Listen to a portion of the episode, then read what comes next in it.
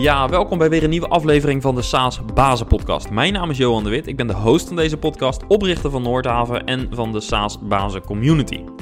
In deze podcast praat ik met SaaS-bazen over hun business. En naast de podcast is er ook een besloten community voor founders van SaaS-bedrijven of mensen met een C-level functie binnen een SaaS-bedrijf. Je ontmoet daar andere SaaS-bazen en je staat rechtstreeks met ze in contact om jouw kennis en ervaringen uit te wisselen. Ga naar community.saasbazen.nl.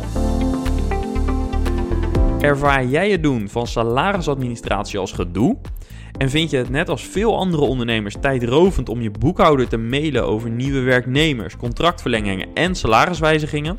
Ontdek dan hoe je je salarisverwerking op een andere manier kunt doen, namelijk met de moderne SaaS-tool van Employers, waarmee je zelf de touwtjes in handen hebt. Als luisteraar van de SaaS Bazen podcast krijg jij bovendien drie maanden helemaal gratis. Ga naar saasbazen.employees.nl voor meer informatie. Deze aflevering is vooral interessant voor iedereen die iets wil weten over integraties, want daar gaat het vandaag vooral over. Ik praat met Nico Nelissen. Hij is de founder van Blender.io en hij houdt zich bezig met integraties. Met integraties voor SaaS. Daarnaast praten we over typische ondernemerschapvraagstukken en we praten over cultuur, het aantrekken van mensen en de best practices voor het bouwen van een succesvolle SaaS-business. Want Nico heeft veel SaaS-businesses zien groeien en weet wat de groeirecepten zijn. Hij deelt ook interessante resources. Ga naar blender.io of kijk in de show notes van deze aflevering. Enjoy! Goed, Nico, van harte welkom in de SaaS podcast.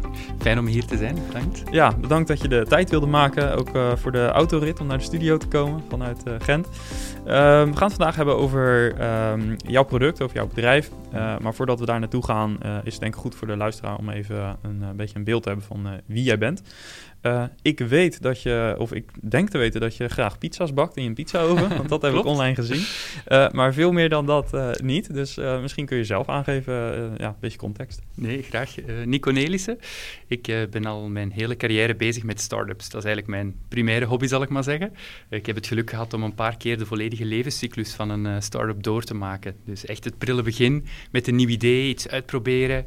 Dan je eerste klanten proberen te vinden. En zo het bedrijf laten groeien. Om dan uiteindelijk in sommige gevallen deel te worden van een uh, grotere organisatie. Ja. Dus dat is mijn, uh, mijn belangrijkste hobby. En, en als ik nog een klein beetje tijd over heb, dan uh, bak ik graag met de kinderen een, een pizza in de, de houten of de, de houtgestookte oven. Ja, ja, het moet wel echt goed gebeuren. Absoluut, ja, yes. Leuk. nou, dan ben je dus echt overduidelijk een SaaS-baas. Waren die start-ups ook vaak rondom SaaS of heb je ook andere soorten start-ups gehad? Ja, de eerste is al 15 jaar geleden. Um, zelfs iets meer ondertussen help. Uh, en toen bestond die term nog niet. Uh, onze eerste start-up uh, draaide rond het automatiseren van datacenters. En na een paar jaar is men dat cloud computing gaan noemen. Het feit dat je servers virtualiseert en dat je die automatisch aanmaakt en zo. dus dat, dat was nog eigenlijk voor heel het SaaS gebeuren. Ja, en, en, wat deden jullie daar dan in? zat het dan in een VMware of Hyper-V?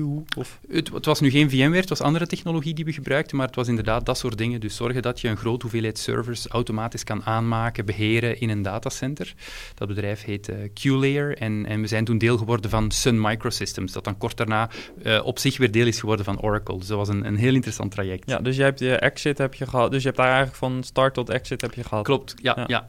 ja exit, ik, ik vind dat een, een gevaarlijk woord, want eigenlijk is dat maar het begin. Als je deel wordt van zo'n grotere organisatie, dan wordt jouw product plots nog meer gebruikt in een, in een nog meer internationale omgeving. En dat is, dat is eigenlijk gewoon een tweede fase, waarin dat je jouw eigen baby ziet groot worden en, en plots voor nog grotere klanten kan inzetten. Ja, want was je daarna er nog bij betrokken dus ook?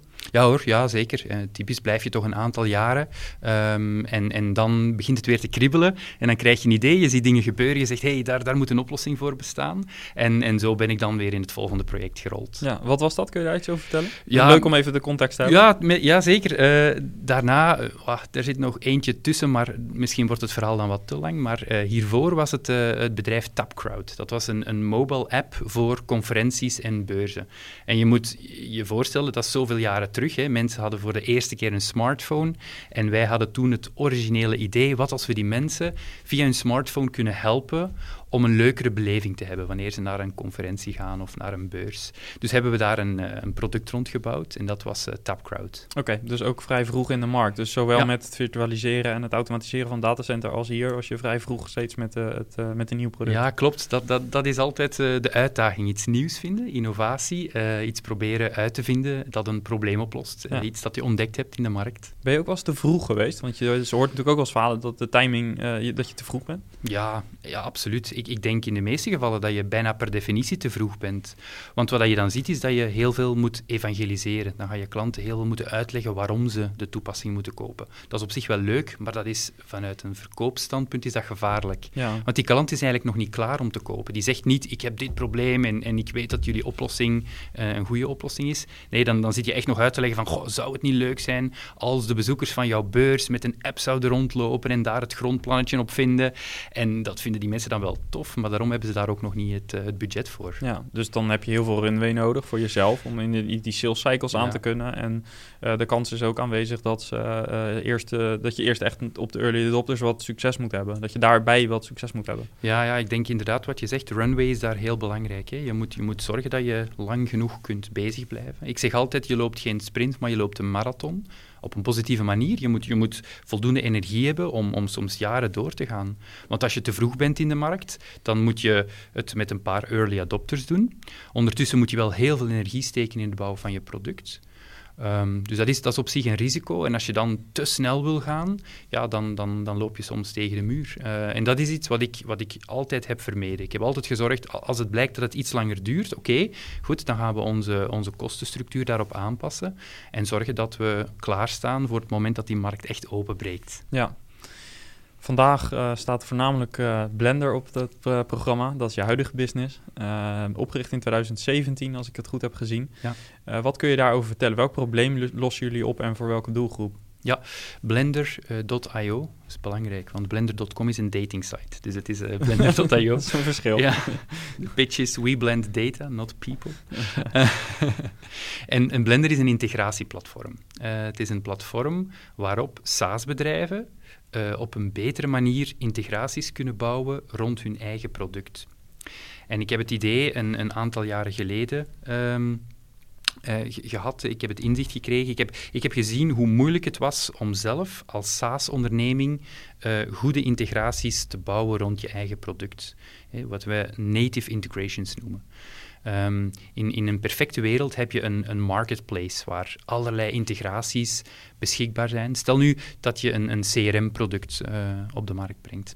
Dat CRM-product, klanten verwachten dat dat een, een goed product is, maar dat dat ook out of the box kan praten met andere tools. Bijvoorbeeld een facturatiesysteem als dat er niet in zit. Inderdaad, perfect voorbeeld. Hè. Je, je, koopt dat CRM-pakket, maar je wil op voorhand al weten, hey, uh, inderdaad, die klanten moeten ook doorvloeien naar mijn facturatiesysteem en accounting software, want anders ga ik alles moeten zitten overtikken. Dat wil je niet.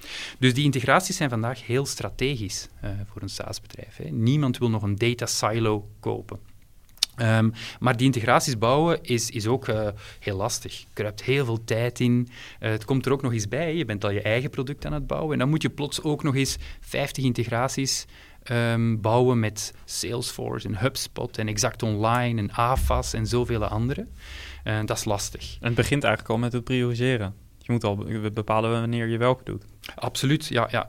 Nu, dat valt wel mee. Meestal komen klanten wel met die vraag. Hm. En, en wat ik wel zie is als we met onze klanten praten, hebben ze wel een, een lijstje. Hè. Dus die komt dan meestal vanuit de hm. verkoopsafdeling, eh, waar, waar ze vertellen, ja kijk, we hebben nu al drie keer de vraag gekregen, waarom kunnen wij niet met AFAS praten? En, en, en zo gaat dan de bal aan het rollen.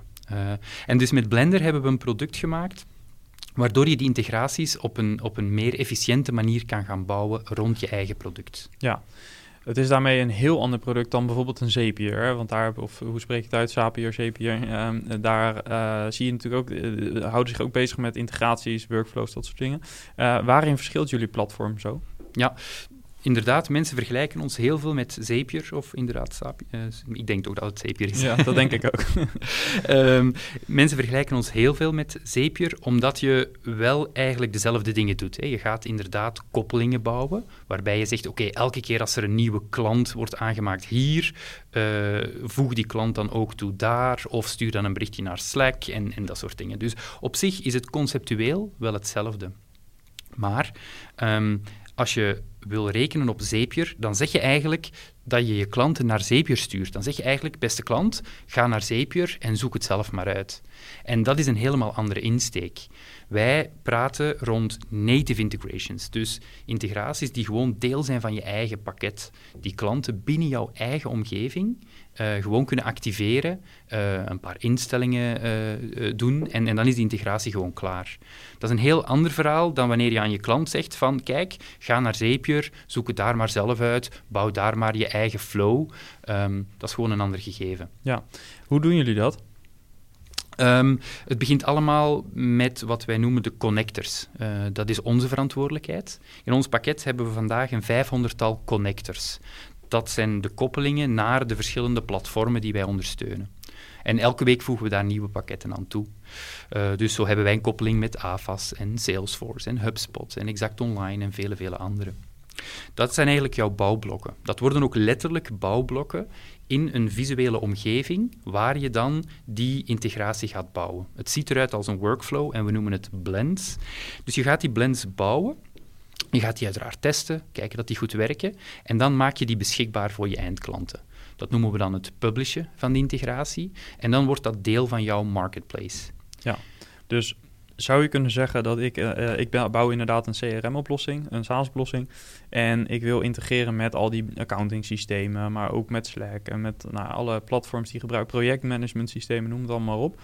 Um, kan ik dan, uh, koppel ik mijn product via de API aan jullie platform, zodat ik in één keer daarmee toegang heb tot alle platforms waar jullie al mee koppelen.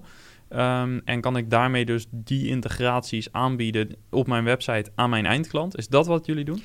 Helaas niet. Dat zou de perfecte wereld zijn. Uh, ik zou heel graag pitchen en zeggen: kijk, als we morgen jouw product uh, aankoppelen, dan kan je automatisch praten met die 500 andere pakketten. Maar de realiteit is dat je nog altijd die, die, die koppeling tussen twee of drie pakketten moet bouwen. Het is dus niet automagic, uh, waarbij dat je onmiddellijk gekoppeld bent met 500 pakketten. Dat is onmogelijk, omdat elk omdat pakket er te veel, te veel variabelen zijn en elk, elke API weer uh, andere werking heeft. Inderdaad, inderdaad. En dat is dan ook het, het fundamentele verschil met Zapier. Wij gaan ervan uit dat je diepe, grondige integraties wil bouwen, die echt een bepaalde use case oplossen. Nou, zijn er wel voorbeelden te noemen van uh, combinaties die je wel vooraf kunt definiëren? Zeker, uh, wat ik de use cases noem. Hè. Uh, bijvoorbeeld, stel nu uh, hetzelfde voorbeeld van daarnet. Je bent zelf een CRM-pakket en je wil graag goede koppelingen aanbieden met de verschillende boekhoudpakketten. Dat, ehm, dat betekent dus dat je een, een, integratie gaat bouwen tussen jouw CRM en Exact Online.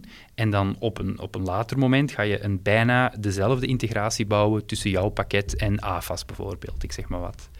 Um, maar dat huiswerk moet je wel doen. Want een, een, een factuur aanmaken, dat, dat lijkt eenvoudig, maar je moet wel eerst zorgen dat die klant bestaat in dat boekhoudpakket. Dus je moet toch een klein beetje denkwerk doen. En dat is net de reden waarom een klant dat nooit zelf kan in Zapier. Want je maakt niet zomaar een factuur aan in, in Exact Online. Nee, je maakt eerst een klant aan en dan ga je onder die klant facturen hangen. Ja. En je hebt dan allerlei variabelen zoals btw-tarieven, dat soort dingen. Dat moet dus ook allemaal eerst ingericht zijn. Klopt, ja. En dat is typisch iets wat jouw integratie wel oplost, zodanig dat de klant het onmiddellijk kan gaan gebruiken. Ja. Maar jullie bieden dus een platform, maar er zit dus ook, uh, dus elke keer als er een nieuwe integratie beschikbaar komt, gaan, gaat jullie team uh, er dus ook mee aan de slag met die koppelingen. Dus die gaat uh, zorgen dat de juiste velden, even in dummy-taal, mm -hmm. dat de juiste velden geconnect worden, gelinkt met elkaar, zodat die integratie wel relatief snel tot stand kan komen. Want het Juist. zou voor jullie geen duurzaam businessmodel zijn als jullie iedere voor iedere klant de integratie één op één moeten managen, denk ik. Of nee, wel? Dat klopt. Um, er is een, deel van de taken doen wij. Dat zijn dan die connectoren onderhouden. Dus wij zorgen dat we op een perfecte manier met AFAS kunnen praten. En wij zorgen ook dat we AFAS goed begrijpen. Uh, en dan onze partner, het CRM-pakket, zij gaan dan die echte koppeling bouwen. Zij gaan die koppeling bouwen die dan door hun klanten wordt gebruikt. Dus je zit eigenlijk met drie partijen. Je hebt wij, je hebt het CRM-pakket en dan heb je de eindklanten. Ja. En die eindklanten die activeren een integratie. En, en zo, zo heb je op termijn 500 of 5000 klanten die allemaal integraties gebruiken. En die, die draaien dan mooi en die kan je dan monitoren. En worst case gaat daar een keertje iets mis en dan kijken we daar samen naar. En dan lossen we dat probleem op. Ja. Wat is jouw pitch naar SaaS-bedrijven? Dus ook uh, vooral naar luisteraars, denk ik. En wat is jouw pitch naar uh, de eigenaar van een SaaS of een product owner? Of? Ja, wel, um, alvorens ik pitch, Um, misschien even wat, wat ik geloof dat, dat de juiste strategie is van een SaaS-bedrijf in het algemeen, hè, los van Blender. Ik denk dat je vandaag, zoals ik zei, geen, geen data island mag zijn. Je moet open zijn. Je moet je klant de kans bieden om een, een, een mooie stack te bouwen en dingen aan elkaar te koppelen. En daarvoor heb je denk ik drie dingen nodig. Uh, eerst en vooral heb je een goede API nodig. Je moet, je moet een API hebben. Zonder API kan niemand met jouw pakket koppelen. Wij niet en, en Zapier niet en niemand anders. Dus dat moet je gewoon, dat moet je gewoon op orde hebben, zo'n API. En we hebben daar, daar, uh, daar rond een, een heel leuke checklist uh, gepubliceerd, die is gratis. Want wij hebben natuurlijk zelf met 500 verschillende API's gewerkt. Dus wij, wij zijn echt alles tegengekomen, alle mogelijke probleempjes en, en onnauwkeurigheden. En we hebben dat een beetje samengevat in een checklist um, die je op onze website kan vinden. Uh, Nuttig. Dus, we zullen een linkje ook plaatsen in de show notes. Ja, perfect. Ja. Uh, dus dat is het eerste dat je op orde moet hebben, een goede API. Waarom? Omdat sommige klanten gewoon rechtstreeks eh, willen gaan werken eh, daarmee en daarmee aan de slag gaan. Dan ten tweede geloof ik ook heel sterk in, in Zapier. Um, we hebben het daar net over gehad. Wij zien dat niet als een concurrent. Integendeel, sommige klanten willen eenvoudige flows zelf kunnen bouwen. Zoals bijvoorbeeld het aanmaken van een nieuwe relatie op je website, bijvoorbeeld uh, uh, een push-notificatie naar Slack bijvoorbeeld. Ja, inderdaad. ja. Ja, ja. kleine dingetjes aan elkaar koppelen. En, uh, zoals je net zei, een berichtje sturen naar Slack als er een deal geclosed is. Dat soort dingen willen klanten gewoon zelf kunnen doen. Dus daarvoor is het belangrijk dat je, denk ik, ook deel wordt van die Zapier-community. en dat je jouw platform daar ook aan toevoegt. Maar dat is dus vooral voor je interne processen, met name? Wel ja, we moeten altijd goed nadenken welke pet we op hebben. Hè. Dus ik praat nu even als SaaS-bedrijf, maar mijn klant is natuurlijk een, een MKB en, ja. en, die willen gewoon hun, hun, hun, eigen dingen op orde hebben. Hè. Ja. Dus ik ben zelf het, het CRM-pakket bijvoorbeeld en mijn klanten moeten dan op een eenvoudige manier zelf dingetjes kunnen, kunnen ja. doen. Ja. Um, dus dat, dat is het tweede. Ik, ik denk dat je als SaaS-product gewoon die Zapier ook moet uh, uh, omarmen. En dan de derde stap, um, geloof ik heel sterk dat je een, een marketplace moet hebben. Een plek waar mensen diepere, grotere integraties kunnen terugvinden die ze onmiddellijk in gebruik kunnen nemen. Uh, waarom? Omdat dat zijn echte use cases. Hè. Ik heb het voorbeeld daarnet gegeven, maar het kan ook iets helemaal anders zijn. Um, sommige van onze klanten zitten in cloud-telefonie. En wat je vandaag ziet, is dat al die telefoniepakketten willen integreren met de CRM-pakketten die in de markt zijn. Waarom? Als je telefoneert, dan wil je dat al die gegevens van dat telefoongesprek in het CRM-pakket terechtkomen. Bij de juiste relatie. Absoluut, ja. absoluut. En, en dat, is, dat is best complex, want je hebt dan een telefoontje, dat telefoontje is gebeurd, daar is dan een recording van, uh, met een URL die ergens op cloud storage staat. En al die dingetjes die moeten dan op de correcte manier in het CRM-pakket terechtkomen. Sommige van jouw klanten gebruiken HubSpot, andere klanten gebruiken uh, Teamleader of Salesforce of Microsoft Dynamics. En in elk pakket wordt dat anders aangepakt. De manier waarop telefoongesprekjes ge, ge, gelogd worden, is in elk pakket anders. Dus heel die use case uitwerken, dat doen onze klanten dan samen met ons. Uh, maar het resultaat is dan wel dat ze geïntegreerd zijn met al die CRM-pakketten en dat hun klant met een paar muisklikjes die integratie kan activeren. Ja. Um, kun je nog een aantal voorbeelden noemen van uh, dat soort integraties? Puur om de luisteraar een beetje een gevoel te krijgen om uh, de, de mogelijkheden een beetje te plaatsen. Ja, um, het, het, hangt echt, uh, het hangt er echt vanaf in, in welke vertical jouw SaaS-pakket actief is. Ik denk dat elke vertical zijn typische integraties heeft. Um, het gemakkelijkste is om eens te gaan kijken in een marketplace van misschien zelfs een concurrent of, of een groter een Amerikaans bedrijf. Um, we hebben al heel veel gepraat over marketing en sales tools. Ik denk dat daar rond heel veel integraties nodig zijn. Want mensen gebruiken een aparte tool voor hun webinars en nog een andere tool uh, om mailings uit te sturen en, en om de salesmensen uh, outbound marketing te laten doen. Dus je, je ziet dat een, een gemiddeld bedrijf enorm veel verschillende tools gebruikt. En, en dus die tools samenbrengen, dat is, dat is voor mij een, een heel belangrijke use case. Ja, en waar zit voor jullie, want ik probeer echt, eh, dus ik stel ook Mhm. even de domme vragen, we hebben afgesproken dat dat mag.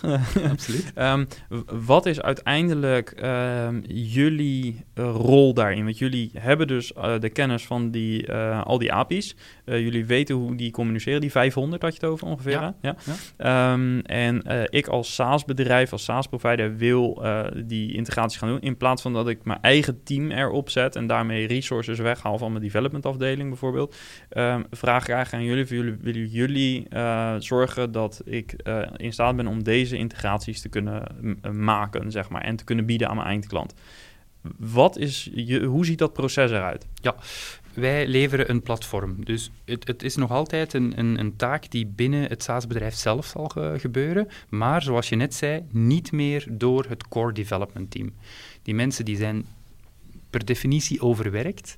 En die, die werken ook volgens een bepaald ritme. En je wil die niet constant gaan storen om een integratie nog een keertje te tweaken of aan te passen. En dat is wat wij zien, dat SaaS-bedrijven meestal beginnen met hun interne development team om die integraties te bouwen, maar dat dat dan technical debt wordt. Hè. Dat wordt dan een, een, een, een, een, grote hoeveelheid eh, code die moet onderhouden worden en daar zijn ze gewoon niet op ingericht.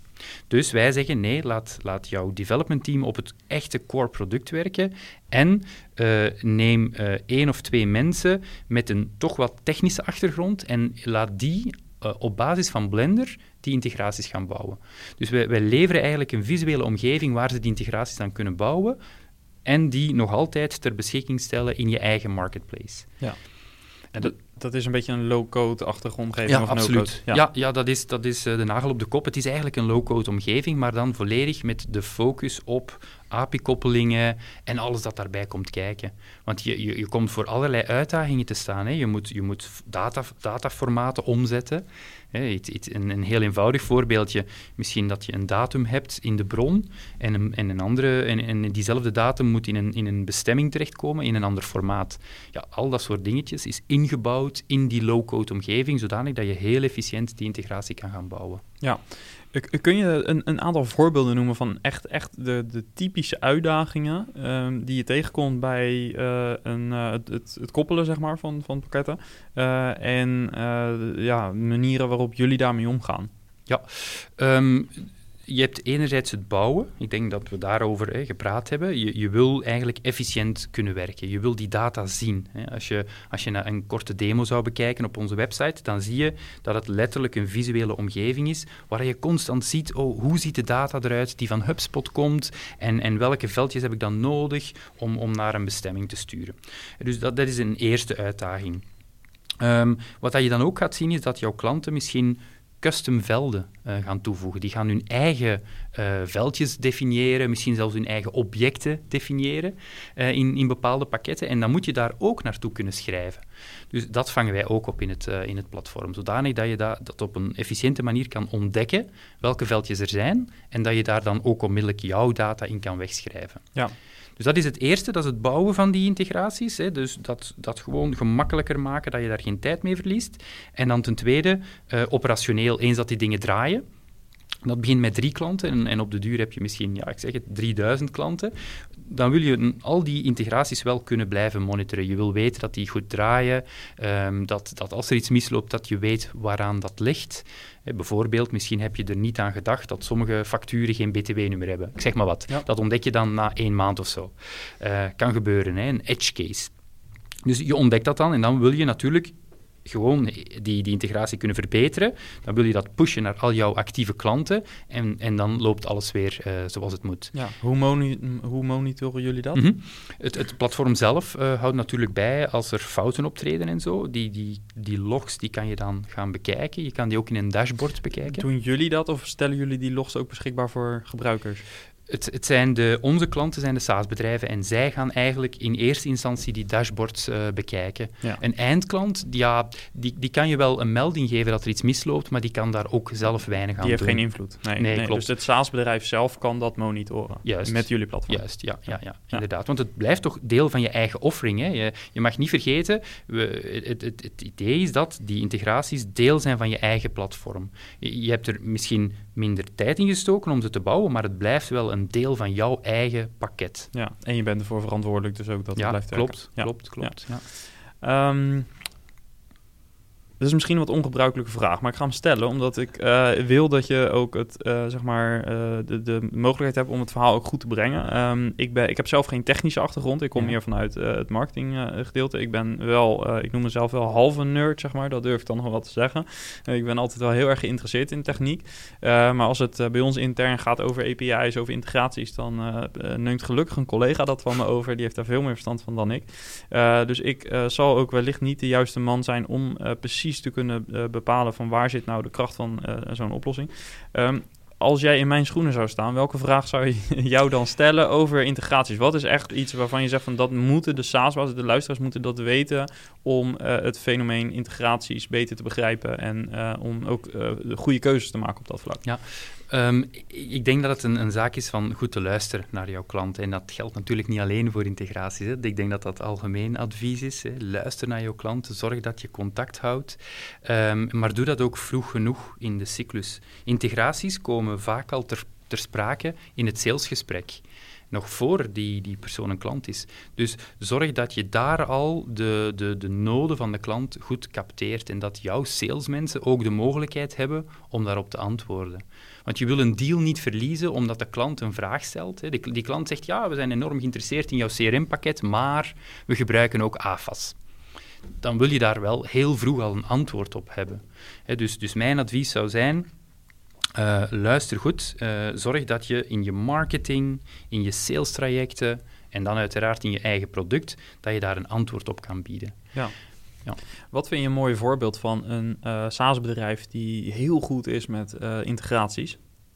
Um, in het algemeen zijn het uh, de, de, de toch wat grotere. Bijvoorbeeld een HubSpot, bijvoorbeeld, ja. die hebben heel veel. Ja, natuurlijk, ik. HubSpot dat is een goed voorbeeld. Die zitten in een luxe positie. Die zijn zo groot dat de mensen spontaan integraties beginnen bouwen rond HubSpot zelfs. Ja. Dus HubSpot moet die niet meer zelf bouwen. Dat is natuurlijk dat is nog een, een, een categorie uh, verder. verder hè? Ja. Dat is heel mooi. Hè? Als je zo ver staat, als je een marketplace hebt gebouwd waar, waar anderen spontaan hun eigen pakket aan beginnen toevoegen, dat is super. Dat, dat, dat moet je dat moet je natuurlijk omarmen. En, en dan, dan is die, die API natuurlijk belangrijk. Hè. Dan moet je wel zorgen dat jouw API, dat die er staat, dat die goed gedocumenteerd, goed gedocumenteerd is. is vooral. Ja, absoluut. Ja, ja. Um, en maar als we, als we een categorie daaronder kijken, mm -hmm. misschien mik ik iets te hoog.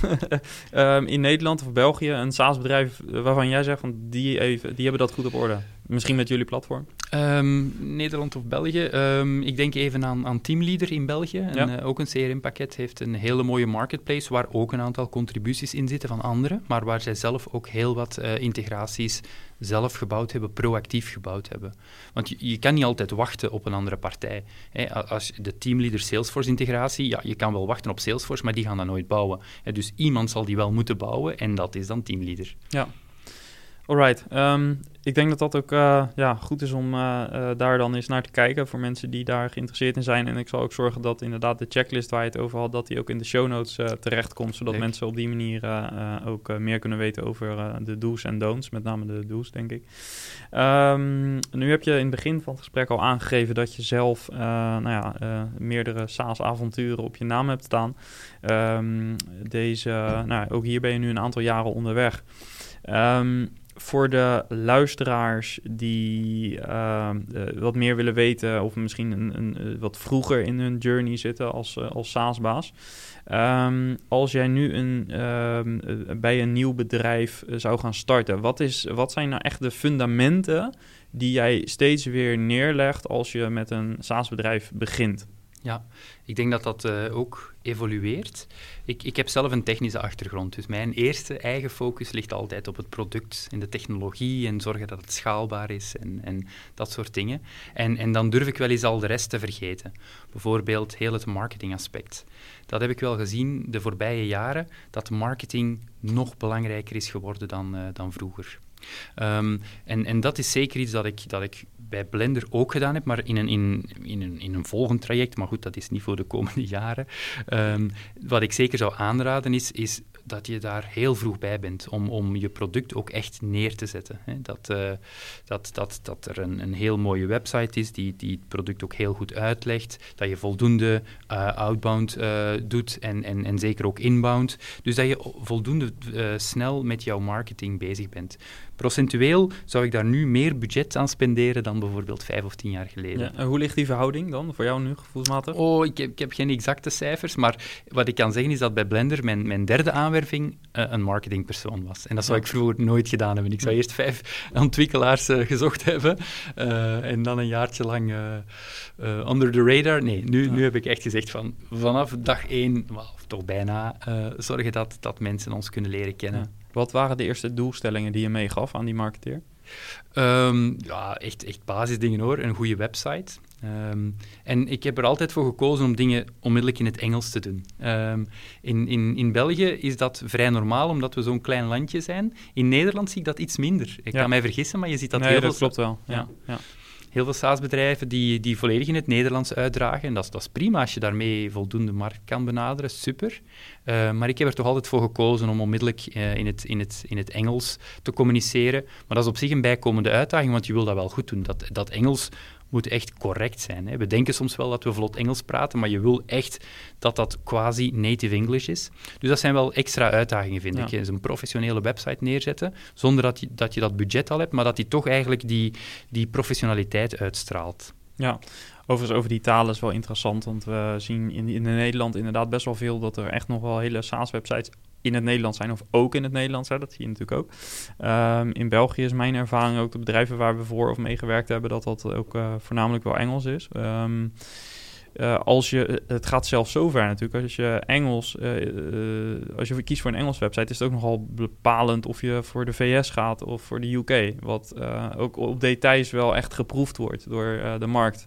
of je met de Z of met de S gaat werken, dat soort dingen. Absoluut, ja. absoluut. Ja, ja. En, en, en meer dan dat natuurlijk. Hè, want dat is dan inderdaad de volgende vraag. Je hebt dan wel die website, maar wat is nu jouw echte doelgroep? Hè? Welke regio ga je bijvoorbeeld benaderen? Dan ja. begin je na te denken over je, je pricing page. Ga je die enkel in euro's doen ja. of, of, of, ook in, uh, in ponden en in US dollar.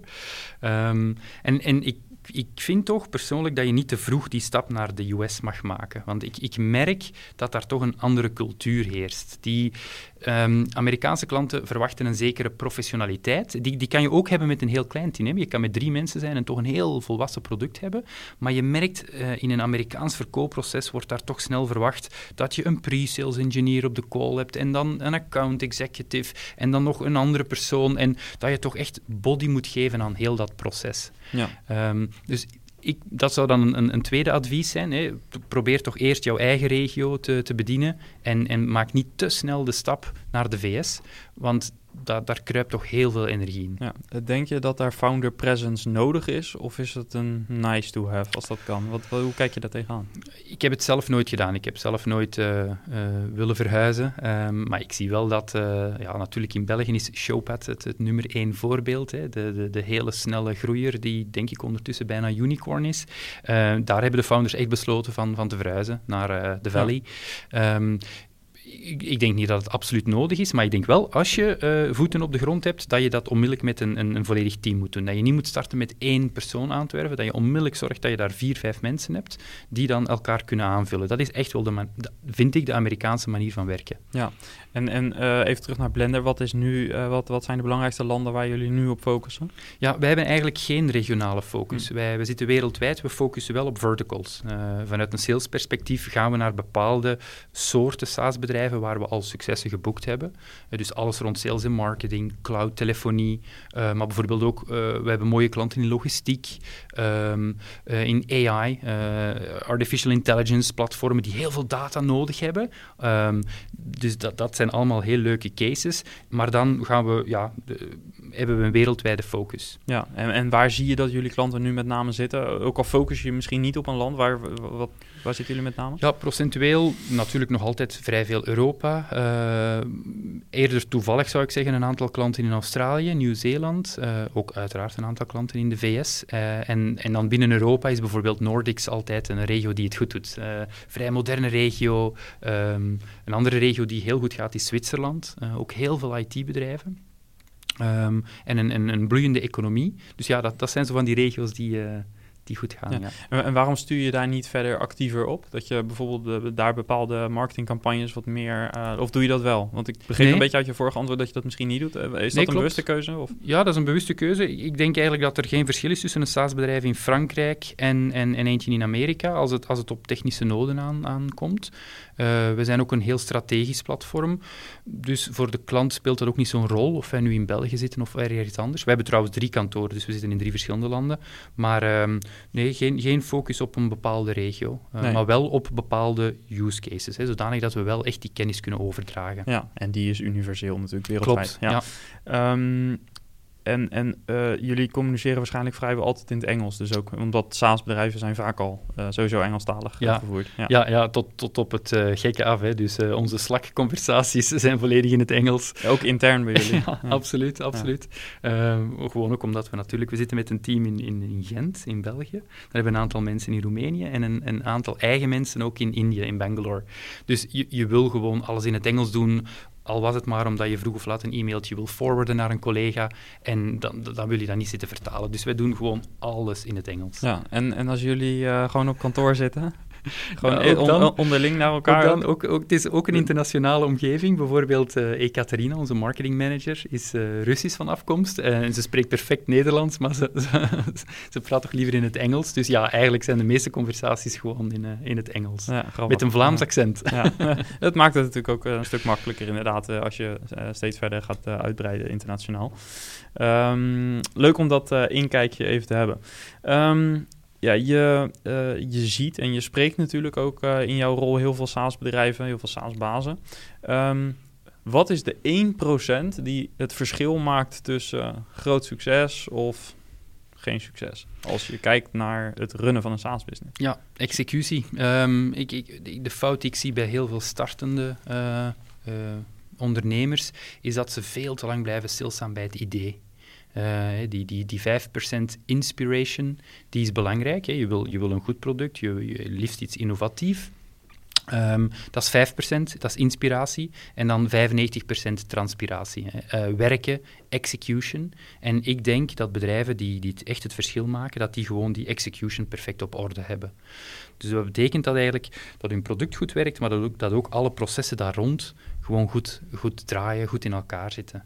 En je voelt dat ook, hè, want je, je, je wil snel genoeg die deals closen om die eerste revenue te halen, want daarmee haal je dan eh, een milestone en kan je misschien met investeerders beginnen praten. Maar als je zo onder die curve blijft hangen, dan wordt het alsmaar erger. Want je haalt die milestones niet en dan kan je moeilijker dat geld ophalen dat je dan weer nodig hebt om internationaal door te breken. Dus je moet echt dat, dat ritme kunnen aanhouden en, en dat is volgens mij een, een perfecte execution. Ja. ja uh, je hebt het over processen. Wat is het meest cruciale proces? Dus als jij nu alle processen al zouden die allemaal wegvallen in je mhm. organisatie, welke blijft wat jou betreft het langzaam? Zit dat bijvoorbeeld in, in sales? Is dat, uh, welk proces is het? Ja, bij, voor mij persoonlijk, ik zou inderdaad uh, uh, geneigd zijn om, om naar sales te kijken. Maar ik denk dat dat van de founder afhangt. Ik heb zelf een erg technische achtergrond. Dus ik, ik, ik lig niet zo wakker over de, de technologie. En ik begrijp ook heel goed wat onze development mensen bouwen en zo. Um, sales begrijp ik wel, uh, maar ik ben, ik ben zelf geen VP sales. Uh, dus dat is voor mij iets waar ik misschien iets meer over wakker lig, van pakken we dat goed aan? Hebben we daar de, de juiste mensen en, en, en de juiste formule ook? Um, bijvoorbeeld in, in onze situatie doen we heel veel POC's, hè, proof of concepts, ja. met klanten. Gewoon omdat het een vrij complex product is en mensen willen zeker zijn dat het uh, is wat ze ervan verwachten. Maar dan moet je dat wel goed organiseren, dat je niet blijft hangen in die POC-fase.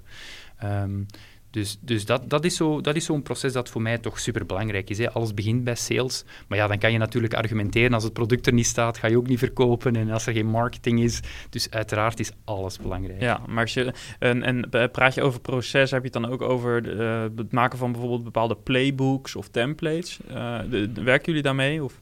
Ja, uh, de juiste documentatie, niet, niet ongelooflijk veel. Want dan, dan, dat is een, een vis verdrinken in water. Hè. Als je, als je twintig uh, cases hebt, dan weten de mensen ook niet meer wat ze moeten gebruiken. Dus ik denk dat je gewoon basisdingen moet hebben. Een goede slide deck, uh, een, een, een heel goede demo-omgeving, super belangrijk. Die, die relevant is, waar je de dingen echt kan tonen. Um, dus je moet een, een, aantal dingen wel echt op zijn plek hebben. Zodanig dat jouw salesmensen gewoon hun ding kunnen doen Uh, en dat die dan ja, uh, het, het, proces ook vooruit kunnen duwen. Ja. Wat is uh, in de afgelopen jaren jouw, wie of wat is jouw beste leraar geweest? Um, ik ben enorm gefascineerd door mensen die bijzonder innovatief kunnen zijn. Die, die echt kunnen over de top uh, een, een, visie hebben waarvan iedereen zegt uh, uh, dat, dat is onmogelijk. Ik vind, ik vind dat ongelooflijk knap. Maar je moet dat natuurlijk ook je moet dat durven. Uh, want dat, dat, dat, het risico wordt daardoor ook enorm groot. Uh, het mogelijke gezichtsverlies bedoel je? Of, of... Ja, of, of, gewoon het feit dat het niet haalbaar is. Hè. Je, je, je kan wel zeggen, ik ga hier AI bouwen die, uh, I don't know, een, een, een volledige menselijke conversatie kan voeren, maar als je daar niet in slaagt, ja, dan sta je plots nergens. Ja. Dus je, je moet toch die, dat evenwicht vinden. Je moet die ambitie hebben om iets innovatief te bouwen, vind ik. Maar je moet, het moet natuurlijk werkbaar zijn. Hè. Dus de uitdaging is, is, het pad daar naartoe? Kan je in die vijf jaar dat je zoiets opbouwt, of in die drie jaar, kan je ondertussen toch al iets zinvol bouwen dat mensen ook zullen kopen? Uh, dus mijn, mijn grote voorbeelden zijn, zijn toch wel de mensen die, ja, die, die met enorm uh, innovatieve dingen op de proppen komen. Kun je voorbeelden noemen van namen? Uh, ja, clichés, hè. Elon Musk, Elon Musk uiteraard. Ja. ja, natuurlijk, ja. andere mensen uit mijn omgeving. Ik heb het geluk gehad om de eerste vijf jaren met Christophe de Spiegeleer samen te werken. wel, dat is ook zo'n persoon. Die he shoots for the moon, um, maar, maar ook op een realistische manier. Hè. Maar echt letterlijk, hè, dingen waarvan dat wij zeiden op dag één, dat is onmogelijk, dat gaan we nooit bouwen. En hij, met zijn doorzetting, zijn visie, een enorme intelligentie ook, daar toch in slaagde om ons team echt zoiets te laten bouwen. Ja. En wat doet dat met jou? Want je ziet dat, het inspireert jou, maar eh, eh, zet jij dat ook om om zelf dan op die manier meer jezelf uh, gestalte te geven? Of hoe, op welke manier zet je die inspiratie om? Ik, ik, haal daar heel veel voldoening uit als je dan zoiets kan vertalen in je eigen product. En, en dan echt een beetje verliefd zijn op je eigen tool. En zeggen van, goh, dit, dit, dit werkt nu echt zoals ik het ook zelf wil gebruiken. Ik, ik heb er enorm plezier in om in onze eigen tool een integratie te bouwen. Uh, het geeft heel veel voldoening. En dat is ook de feedback die ik van onze klanten krijg. Dat het niet alleen een efficiënte tool is, maar het, het, het is ook gewoon prettig. Als je het dan allemaal ziet werken en die data vloeit en, en dat, dat ja, dat, dat, innovatieve van op een visuele manier die integraties te kunnen bouwen, daar haal ik heel veel voldoening uit. Ja. Wat doe je om dat over te dragen naar uh, je team? Dat, dat, die, die spirit, dat enthousiasme over het product? Wellicht doe ik dat veel te weinig. uh, ik, uh, ik, ik heb onlangs een heel goede tip gekregen van een, van een VP of Sales. En die zei, Nico, je mag niet vergeten hoe belangrijk het is wat jij allemaal ziet door met mensen te praten, om dat ook terug te laten vloeien naar jouw eigen team. Want mensen zitten intern, die horen al die feedback niet. Wij doen dat nog te weinig. Als we een leuk compliment krijgen van een klant, zet dat op Slack, dat, dat iedereen dat gezien heeft. onze, onze developers denken soms dat ze een gewone, uh, mooie tool aan het bouwen zijn, maar, maar ze krijgen niet die feedback van die eindgebruikers. Uh, en daar moeten we blijven op inzetten. Gewoon uh, aan het team zelf ook duidelijk maken hoe cool het is. Want iedereen draagt dat uit. Hè? Als, je, als iedereen weet dat, dat je echt wel een goede oplossing gebouwd hebt, dan, dan straalt dat uit in je marketing, in je, in je HR, in je communicatie, eh, in elk aspect van je bedrijf. Ja. ja, dat geeft natuurlijk een boost als je ook begrijpt wat de toegevoegde waarde is. Dat je niet alleen de code maakt, maar dat je ook ziet van oké, dit is de impact die het heeft. En uh, uh, dus dat is iets waar je ook steeds meer aandacht aan geeft om uh, die energie meer in het team te krijgen. Ja, ik, ja, in ieder geval, ik moet het doen. Yes. Werk aan de winkel. Ja, absoluut. waar niet, hè? overal. Goed. Um, waar, um, wat, wat is succes voor jou binnen, binnen het bedrijf? Wanneer zeg je van, nou, dit, dit is waar ik het voor gedaan heb? Ja, um, ja klanten die het echt gebruiken. Uh, als je merkt dat het echt intensief gebruikt wordt um, binnen een organisatie, daar ook echt zijn plek heeft gevonden en dat die klant dan ook echt terugkomt van yes, dit is nu echt wat we, wat we nodig hadden.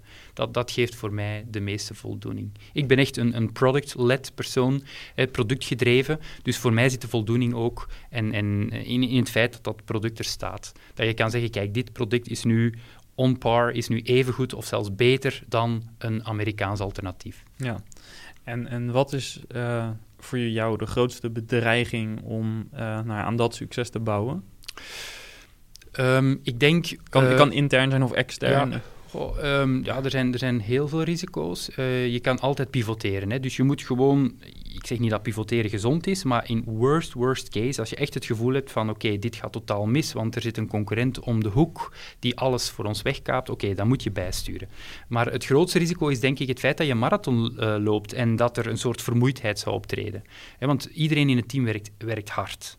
Het is, het is geen 9-to-5-job. Uh, eh, iedereen geeft, alles en, en nu zitten de mensen thuis, dus er is al minder communicatie, maar er wordt hard gewerkt. En je wil niet dat er slijtage uh, optreedt. Mensen moeten zich blijven uh, amuseren en, en dingen bijleren. Het mag geen sleur worden. En ik denk dat dat voor een start-up eigenlijk het grootste risico is. Je kan zonder geld vallen, maar dan ben je echt slecht bezig. Maar je kan ook zonder energie vallen. En, en dat is volgens mij het, het ergste wat er kan gebeuren. En wat doe je daaraan om, dat, uh, om die, die energie in het team te houden? Um, Los van het inderdaad het delen van successen waar je het dan net over had. Ja, ik heb daar geen perfecte oplossing voor. Um, af en toe een, een, een team-event. Dat zijn zo van die typische dingen die niet echt vast op onze kalender staan. En dat we dan na een tijdje zeggen van er mist iets. Hey, zeker nu met corona, we moeten, we moeten iets samen doen. Ja, nu kan dat even niet fysisch. Uh, maar uh, nu hebben we bijvoorbeeld wel onze town hall meetings. Dus elke maand zorgen we dat iedereen van de drie landen toch minstens één keer met z'n allen uh, in een, in een Zoom-meeting zit waar we echt nog eens alles, alles vertellen van waar we mee bezig zijn, de successen die we geboekt hebben, waarom we bepaalde features bouwen. En daar proberen we dan ook iets ludiek te doen. Bijvoorbeeld de laatste keer hadden we iemand die karikaturen tekent, ah, die mee in de call zat. Dat was echt dat was grappig. Dus dat was dan tien minuutjes praten over een onderwerp en dan was er weer een karikatuur klaar en dat was natuurlijk lachen. Ja, ja. dat doet het altijd goed, hè? Yes. Ja, leuk. Ja. Um, wat, wat zie jij als je belangrijkste rol voor uh, ja, de, de, komende jaren, zeg maar? Je bedrijf groeit.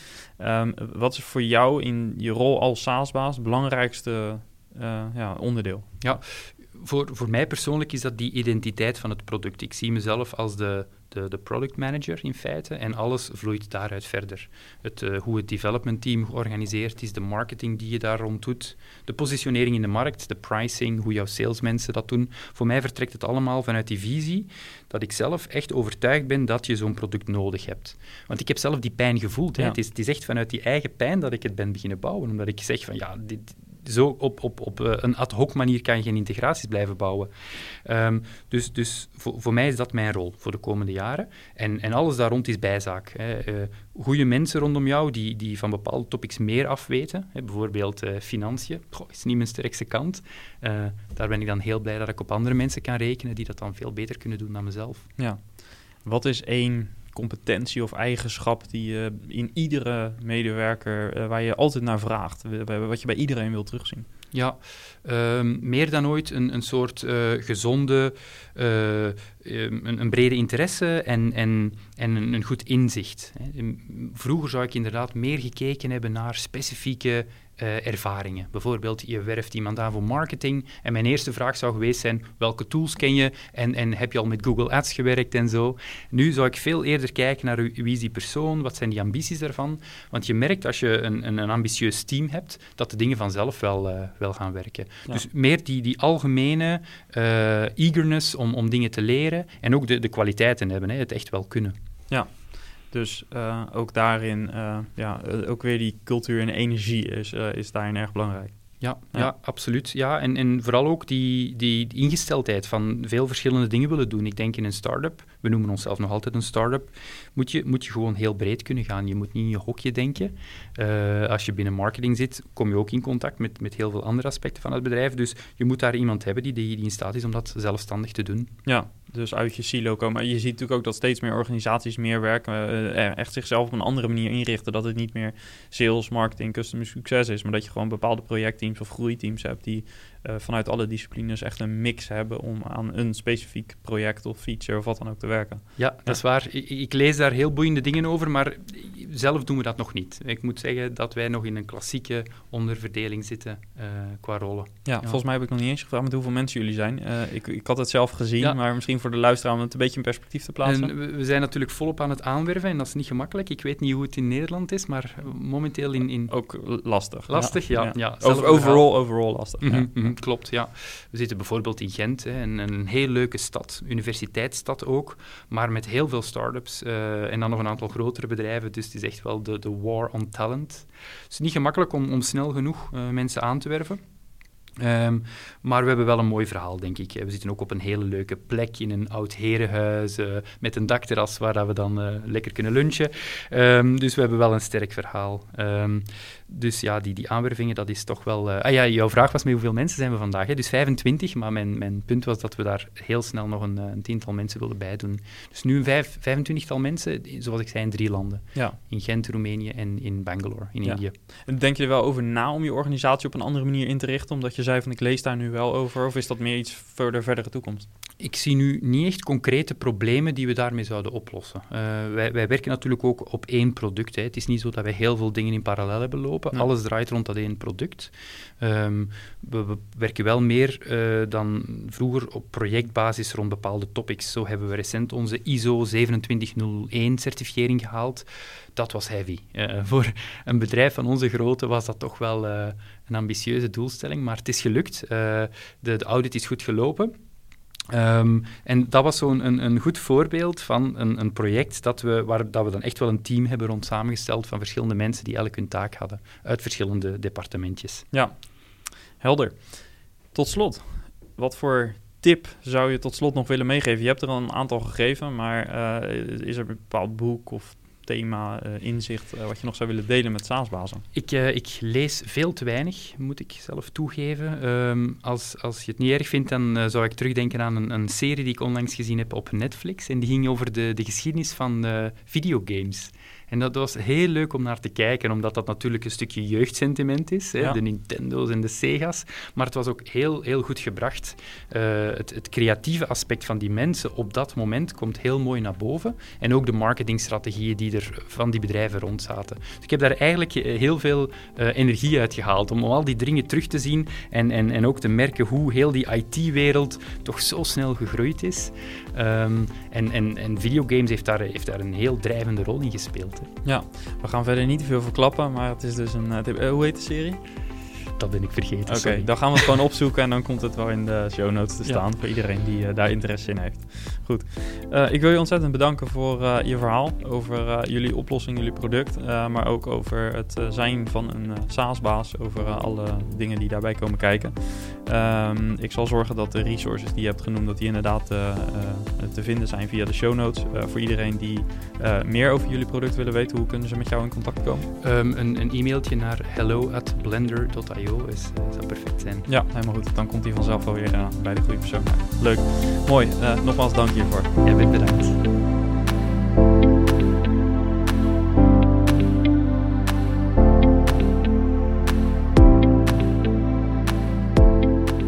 Yes, en tot zover mijn gesprek van vandaag.